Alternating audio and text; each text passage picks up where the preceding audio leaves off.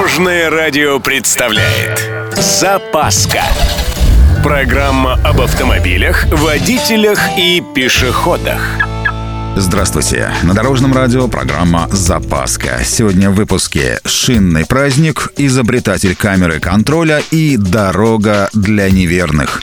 С вами Владимир Лебедев. Поехали!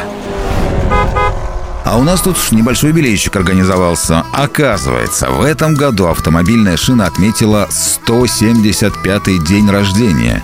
Первая в мире резиново-парусинная шина была сделана Робертом Уильямом Томпсоном в 1846 году. До массового производства дело, к сожалению, не дошло. Об изобретении воздушного колеса забыли. Лишь спустя 42 года, в 1888 году, идея пневматической шины возникла вновь.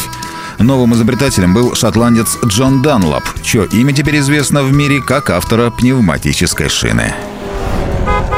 Первая камера контроля скорости, оказывается, была придумана вовсе не учеными. Разработал ее голландский гонщик Морис Гетсонидис. Ничего странного в этом нет. Придумывал он ее со вполне невинными целями. Как способ фиксировать скорость во время тренировочных заездов на поворотах, чтобы улучшить свой стиль вождения. С улучшением получилось не очень, зато коммерческая составляющая быстро вышла на первый план. В 1958 году Морис Гетсонидис организовал компанию Gatsometer BV. Она занималась разработкой систем слежения. Основным клиентом гонщика стало полицейское управление, которое оборудовало дороги камерами ГАТСа, прослывшими с тех пор грозой автолюбителей. А теперь о самых странных штрафах и законах. Так вот, в Британии и Австралии могут оштрафовать таксиста, если у него нет мешка овса или тюка сена. В Дании категорически запрещено заводить машину, если под ней кто-нибудь есть. Таиланд знаменит тем, что водитель за рулем автомобиля обязательно должен быть одет в рубашку. Кстати, если вы попадетесь несколько раз, вас могут посадить в тюрьму.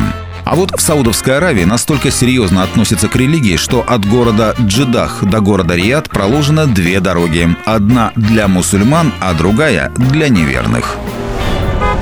На этом у меня все. С вами был Владимир Лебедев и программа «Запаска» на Дорожном радио. Любой из выпусков вы можете послушать на нашем сайте или подписавшись на официальный подкаст. Дорожное радио. Вместе в пути. Запаска. Практически полезная, теоретически грамотная, приятная во всех отношениях. Программа об автомобилях, водителях и пешеходах.